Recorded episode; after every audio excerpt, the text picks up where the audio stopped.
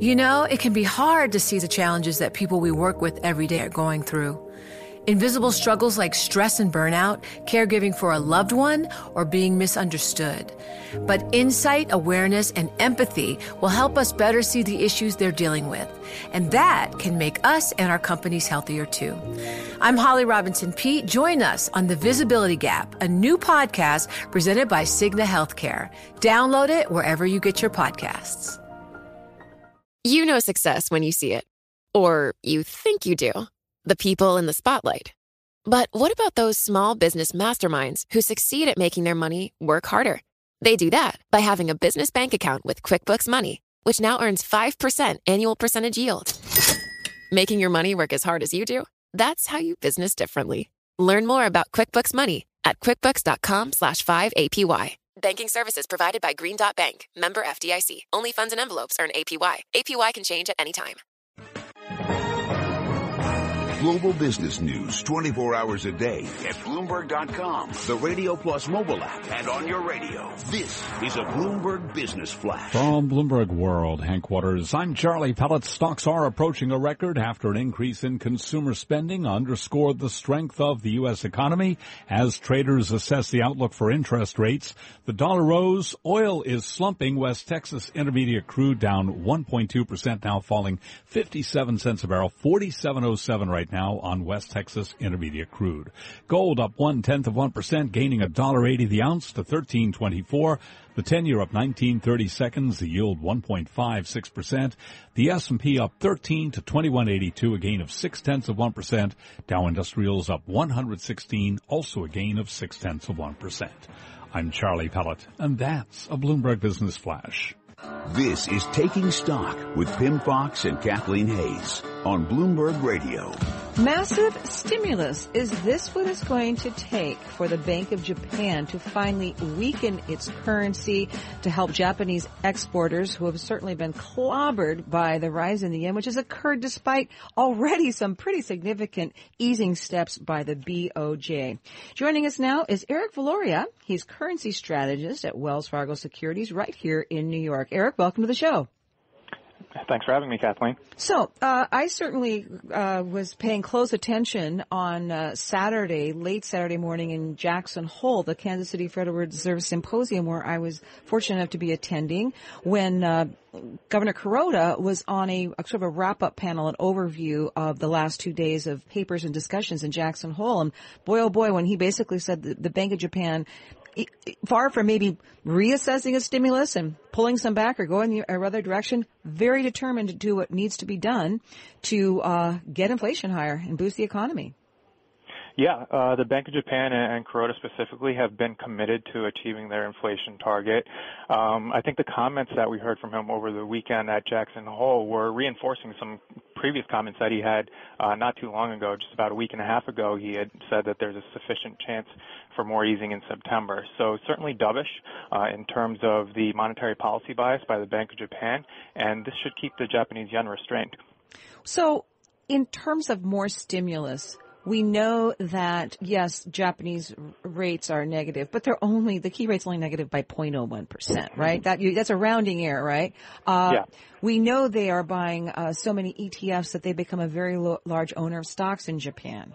Uh, we know that they've done quantitative easing type moves. W- what do they need to do, in your view, to weaken the yen? Well, they could do more of the uh, current policy tools that they've been implementing. You know, as you mentioned, with the negative interest rates, it's just uh, negative 10 basis points. So um, there there could be further deepening of negative interest rates, and Kuroda hinted at that, saying that you know their current rate is still far from the lower bound, uh, suggesting that they could go more negative. Um, and then, you know, the, asset purchases, the quantitative and qualitative easing, uh, could also be expanded further. So there, there's still um, those three dimensions uh, that they could use in terms of easing policy further. So you're a currency analyst. You're watching these markets and the traders, and you know on the desk, et cetera. What is it going to take to move the dial for those people because uh, shock and awe, some have said, is almost what Governor Kuroda needs to come up with to really shift this this dynamic which has taken hold, where it seems no matter what the Bank of Japan does, the yen strengthens. Yeah, and I think that the strengthening of the yen that we've seen earlier this year uh, came from when you look at the strengthening of the yen or surrounding the policy meetings and the policy easings by the Bank of Japan, uh, it appeared as though the market were expecting the Bank of Japan to be more aggressive in easing. I mean, the last time they eased it was just a tweak of the ETF purchases. Um, earlier in the year, we saw that introduction of negative interest rates, but again, you know, just a small move and not really being applied to a, a broad base of cash. So uh, they they could be more comprehensive in terms of the policy measures uh, uh announced and implemented um, or expanded upon. And the other side of that is also the U.S. and the Fed. Uh, so we think that if the Fed raises interest rates, and we are expecting the Fed to raise interest rates um, by another 25 basis points this year, that would also help to weaken the Japanese yen uh, relative to the U.S. dollar, so supporting a higher dollar yen exchange rate. So we can only wonder if maybe over one of those, uh, you know, cups of coffee or or uh, you know lunches, if uh, Governor Kuroda perhaps didn't whisper in Janet Yellen's ear. I'm just, of course, imagining this, but still, that because it would be awfully nice, wouldn't it? It would seems it would make the Bank of Japan's steps more effective if, as they eased more, and as you said, did something you know bigger, more substantial. The Fed uh, made its first interest rate in uh, increase in you know over nine months. Uh, yeah.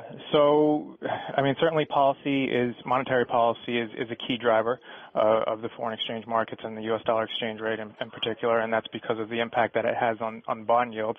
And when we look at the bond yield uh, or the interest rate differential uh, between U.S. Treasury yields and Japanese government bond yields, that, that has a strong correlation with the exchange rate. Uh, one of the other things that we look at is the broader uh, risk environment. You know, the Japanese yen has strengthened significantly this year, also because of uh, more volatile uh, global market conditions. So we saw a significant strengthening in the yen following the UK vote uh, to leave the European Union. So, you know, uh, uh, if, if markets remain calm um, as they have or relatively benign, uh, then you know this could also be another factor that that could help to weaken the yen over time. So, uh, interesting story today on the Bloomberg and also on uh, our website, Bloomberg.com, from our one of our colleagues on our Tokyo team, uh, talking about forget helicopter money, maybe in this direct you know, uh, dispersion of cash somehow to consumers in Japan to spend, Bank of Japan might next target financing a bit closer to the ground, trains, hospitals, power plants, and sewers. In other words, infrastructure by uh, buying bonds of local governments and public corporations. Does that make sense to you, Eric? Um, well, it makes sense in, the in the sense that helicopter money uh, is, probably a, very low likelihood. I think that Governor Kuroda earlier this year um, pretty much ruled it out. I, believe his comments were that there was no need and no possibility for helicopter money, is what he said uh, a, couple months ago. Uh, and then the comments that he, he made over the weekend at Jackson Hole that there is scope to move lower in interest rates and, and that they could um, expand easing further just kind of reinforce that they could still use the tools available to them. Um, if they were to go with other bond purchases, um, you know, then that would certainly be uh, additional easing and, and, could further weigh on the yen. Eric Viloria, thank you so very much for joining us today. Eric is currency strategist at Wells Fargo Securities here in New York. So, oil, oil is was up above 50 bucks. Now it's back below again. What's driving it and how much lower will it go this time? I'm Kathleen Hays. This is Bloomberg. Coming up, uh, an in-depth, look at the state of energy markets and why demand for crude oil will continue to be slow to recover with Sean Heinroth from A.T. Kearney.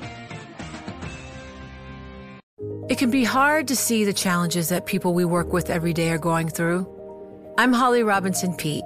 Join us on The Visibility Gap, a new podcast presented by Cigna Healthcare. Download it wherever you get your podcasts. The countdown has begun. This May, a thousand global leaders will gather in Doha for the Qatar Economic Forum powered by Bloomberg, held in conjunction with our official partners, the Qatar Ministry of Commerce and Industry and Media City Qatar, and premier sponsor QNB. Join heads of state, influential ministers, and leading CEOs to make new connections and gain unique insights. Learn more at QatarEconomicForum.com.